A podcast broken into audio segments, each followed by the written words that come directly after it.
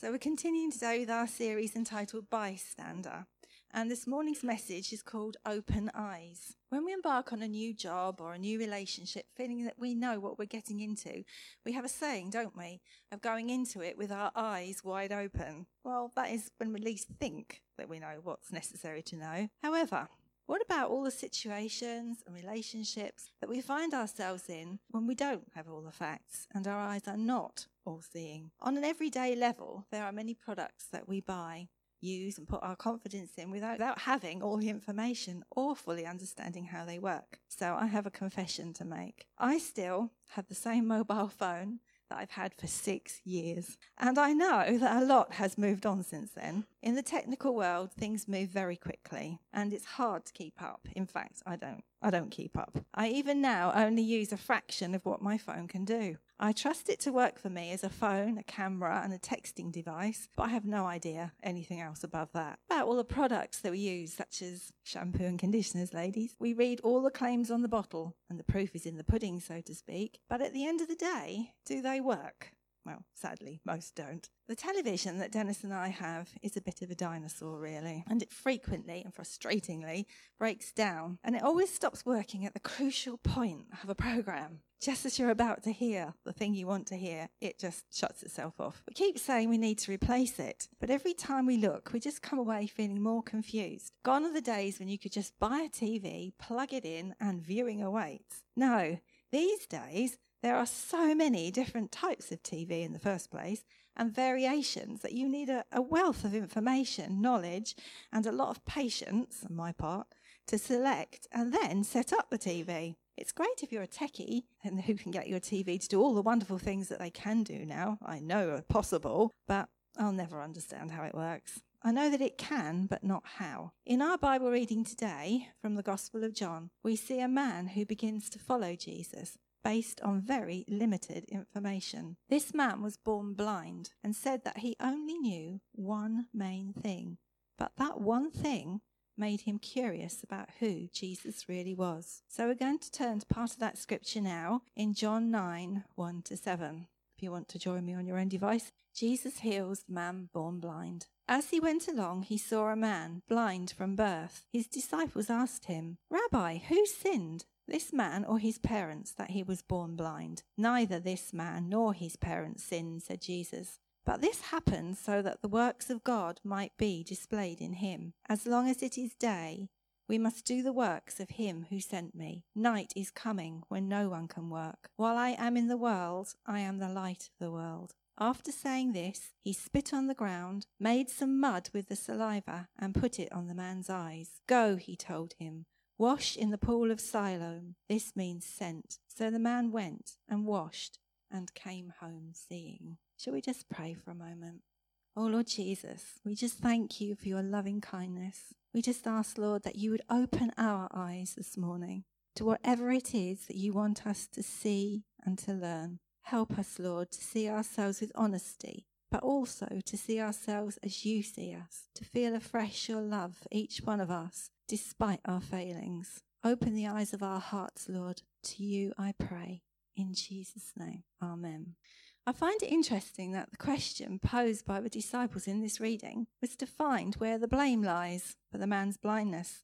That was their first thought. Jesus, however, answered them, saying it was not caused either by the man himself or his parents. He was filled with compassion for this man. He saw his predicament, and he just simply got on with the process of healing him. Jesus tells his disciples that God is using this man's blindness to reveal his healing power, to ultimately give God glory. The man has his sight restored, but the story does not end there. As we read on, we see that it causes quite a stir in the neighbourhood. So we're going to read on a bit in verse 8. His neighbours and those who had formerly seen him begging asked, Isn't this the same man who used to sit and beg? Some claimed that he was. Others said, No, it only looks like him. But he himself insisted, I am the man. How then were your eyes opened? They asked. He replied, The man called Jesus made some mud and put it on my eyes.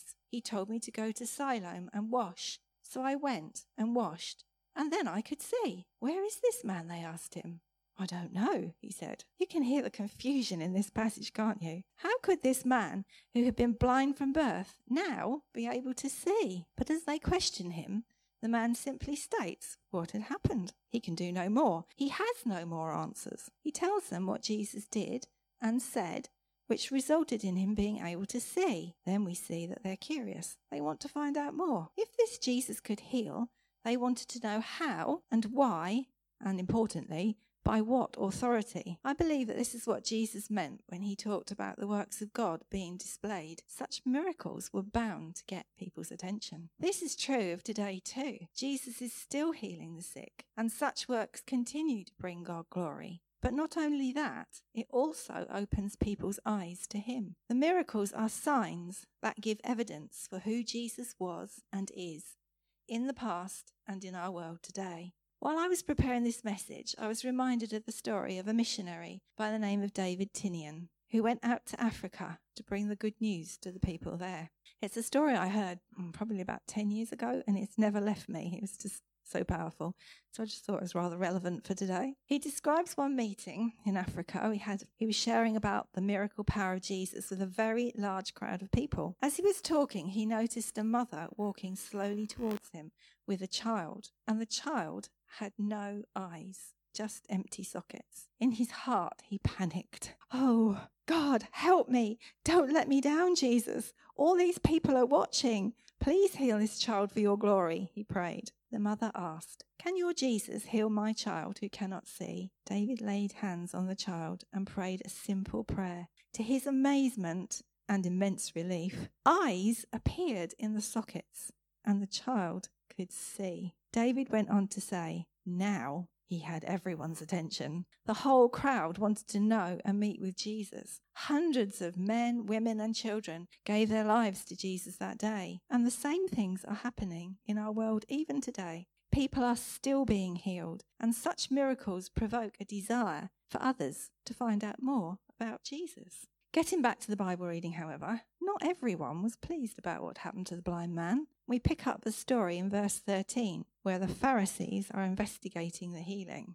They brought the Pharisees to the Pharisees the man who had been blind. Now, the day on which Jesus had made the mud and opened the man's eyes was a Sabbath. Therefore, the Pharisees also asked him how he had received his sight. He put mud on my eyes, the man replied, and I washed, and now I see. Some of the Pharisees said, This man is not from, from God, for he does not keep the Sabbath. But others asked, How can a sinner perform such signs? So they were divided. Then they turned again to the blind man.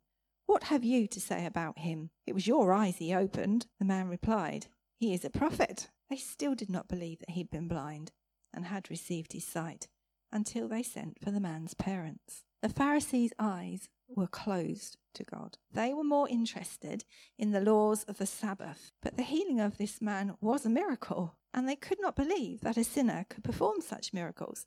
So they were really confused. It's interesting to note that Jesus, during his time on earth, performed more miracles involving restoring sight than any other. Giving sight to the blind was predicted as a messianic activity in the book of Isaiah. Thus, these miracles reveal Jesus as the Messiah, the chosen one, the Son of God. But the Pharisees chose not to see this. They, of all people, should have known. You can just imagine it, can't you? The toffee nosed, self righteous Pharisees continued to demand answers from the man who had experienced this miracle. Then they demand to speak to his parents. We pick up the story once more in verse 18. They still did not believe that he had been blind and had received his sight until they sent for the man's parents. Is this your son? they asked. Is this the one you say was born blind? How is it that he can now see? Well, we know he's our son, the parents answered, and we know he was born blind. But how he can see now, or who opened his eyes, we don't know. Ask him. He is of age, he will speak for himself. His parents said this because they were afraid of the Jewish leaders, who had already decided that anyone who acknowledged that Jesus was the Messiah would be put out of the synagogue. That's why, his parents said, he is of age, ask him. The parents were really frightened of getting involved. And apart from confirming that he was, yes, their son, and had indeed been blind since birth, they were too scared to say anything more. The Pharisees, in their prejudice, did not learn from the sign. Instead, they just tried to discredit the miracle. Their eyes were closed to the truth, so they hurled the man before them again. Verse 24. A second time, they summoned the man who had been blind. Give glory to God by telling the truth, they said. We know this man is a sinner. He replied, Whether he is a sinner or not, I don't know.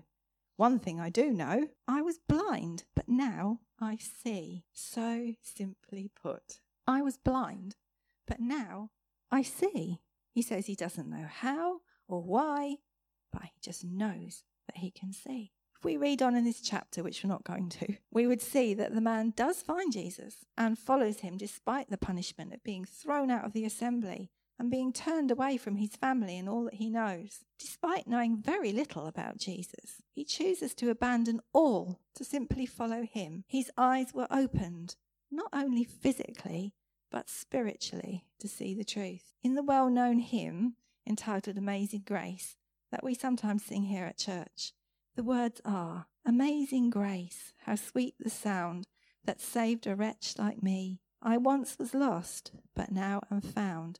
'Twas blind, but now I see. These words are not talking about having been physically blind, but blind to the saving grace of God through Jesus, and then being able to see in seeing God in all his glory and what God has done. This hymn's so popular, even in complete non churchgoers probably know it, and it's one that's often used at funerals. Did you know that Amazing Grace is a Christian hymn that was published in 1779, a long time ago. It was written by the Anglican clergyman John Newton, and he wrote the, the hymn from his personal experience, and he used it to illustrate a sermon on New Year's Day of 1773. The message that forgiveness and redemption are possible, regardless of sins committed, and that we can be delivered from despair through the mercy of God. Amazing Grace is one of the most recognizable songs in the English speaking world. So, what are we blind to? Do we struggle with believing by faith, believing that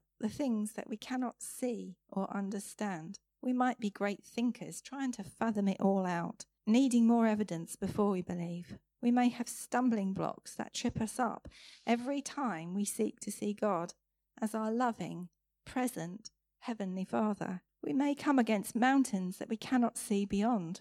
We may struggle with accepting Jesus' sacrifice on the cross for our sins.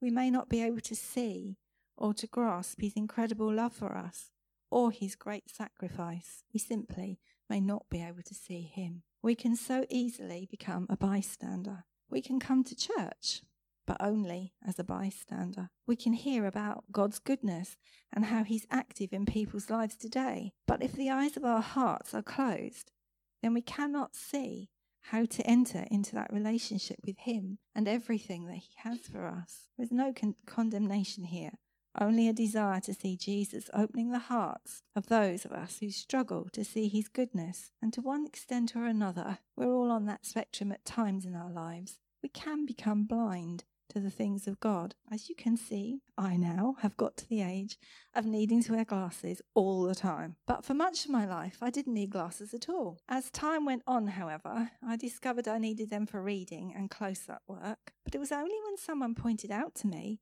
that I might actually need to get my eyes tested did I see the need at all? I remember that I was going through a list of names and putting them onto a computer. And as I was squinting and spelling the names incorrectly and getting a headache, my friend who was helping me with the task suggested that I try on her reading glasses. Well, I couldn't believe the difference. Things that had been so dull and blurry were now sharp and clear, and the difference was amazing. And I now find that I pretty much need to wear them all the time although I do still forget to put them on at times. And as an aside, I don't know if anyone else identifies with me with this, I do find that my house looks a lot cleaner when I haven't got them on.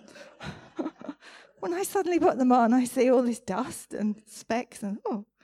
So, where am I going with all of this, you might be wondering? Well, sometimes the eyes of our hearts, the eyes of our understanding, are like our natural eyes. Over time, they can become blurry, and we can no longer see clearly the simple truths of God's great love, grace, patience, provision, and wisdom for us. Maybe we've never seen clearly how Jesus died for us because he loves us and because He wants us to spend eternity with Him. We might find that we cannot see clearly the way out of or the way through our problems because we cannot see God's hand guiding us. Maybe we've never seen God's incredible love clearly. The good news is, of course, that we do not need to remain this way. Jesus is still in the business of opening eyes today, both physically and metaphorically. We need only to come to Him, to spend time sitting at His feet, to have our eyes open to all that He is and all that He has for us. Do we need to understand everything before God opens our eyes to Him? No. Thankfully, it's actually the other way around. The understanding comes as we see, but we also need faith to believe what we cannot see in the natural. Hebrews 11:1 tells us, "Now faith is being sure of what we hope for and certain of what we do not see." We need to persevere with our faith, to know God's word and to trust it. I'm sure that's so true for all of us at this moment in time. We talk about people having blind faith. They trust God and they're certain, even though they cannot in their natural actually see it. And that's what we need to be like. I know I do. We all need to deepen our faith and trust in God more, wherever we are in our walk with Him, and especially in these difficult times. For our hearts to see God, we also need to see ourselves as God sees us. We need to know without a shadow of a doubt that He loves us as we are. We don't have to be perfect, which is such a relief to me. God loves us with an everlasting love. Jesus welcomes us with open arms when we turn back to Him. Wherever we are, whatever we've done, He's never going to turn His back on us and say, I don't want to know you. Instead, He says, I love you. I do know you. I see you. You are special. You are unique and so loved. Come to me. Spend time with me. I will help you. God does not sit up in heaven with a big stick waiting to beat us when we get it wrong, which is so good because we do get it wrong all the time. He knows us and he loves us. Have our eyes been opened to him? So to conclude, sight is a precious, wonderful thing. Being blind today, I'm sure, is a big challenge, but in the past it was even worse without braille or everything else that we have these days. In our Bible reading, the man born blind receives his sight miraculously as Jesus has compassion on him. But he gains so much more than sight that day. He encountered his Saviour. Until the eyes of our hearts are open to Jesus and his saving grace, we are metaphorically blind. Maybe you're sitting here today never having accepted Jesus as your Lord and Saviour. I would urge you to come and make that decision today. We are coming into a time of ministry when you're welcome to come forward for prayer. Maybe it could be that your vision of who Jesus is in your life has become a bit blurry over time and you've lost sight of his guiding hand in your life. Today, you can change that. The Alpha course that we regularly run here at church helps to open our eyes to the things of God. And if you've never been on one of these, I would definitely re- recommend that you do. So, can we, like the man in today's text, say, One thing I do know, I was blind, but now I see. Would you stand with me as we pray together? Oh, Heavenly Father, we just thank you, Lord, for your loving kindness to us. We thank you, Jesus, for your sacrifice on the cross, for your forgiveness of our sins. I ask, Holy Spirit, that you would come now and open the eyes of our hearts, Lord. Just open us, Lord, to be able to see you, to see you, Lord, in all your glory, in all your goodness, to see your love and your presence and your working in our lives. I ask, come, Holy Spirit, move amongst us, Lord. Breathe on us. Help the scales to fall from our eyes, Lord, that we can really see you, Lord. See you as you are. See your love for each one of us. Come, Holy Spirit. We just need more of you, Lord. Move amongst us, Lord. Thank you, Jesus. Thank you, Lord. Thank you, Holy Spirit. Lord, I pray that we would all leave here changed this morning, Lord, that we would all receive greater sight, Lord, of you, of your goodness, of your presence in our lives. And Lord, that you would guide us, that we would see your hand, that we would know your wisdom, Lord, in our lives, especially, Father, when things in the world are so uncertain. We need to see you, Lord, more than ever before. We need to see which way to go, what to do. We need to be able to follow you, Lord. So, Father, I pray that you would just wipe away all that fog and anything, Lord, that would prevent us from seeing your guiding hand in our lives. And that, Lord, as we sang earlier, you are a light in our darkness. Lord, would you shine your light so brightly and give us eyes to see that, that we could focus on that and find our way through. Thank you, Lord God. We just give you all praise and all honor and all glory. Amen.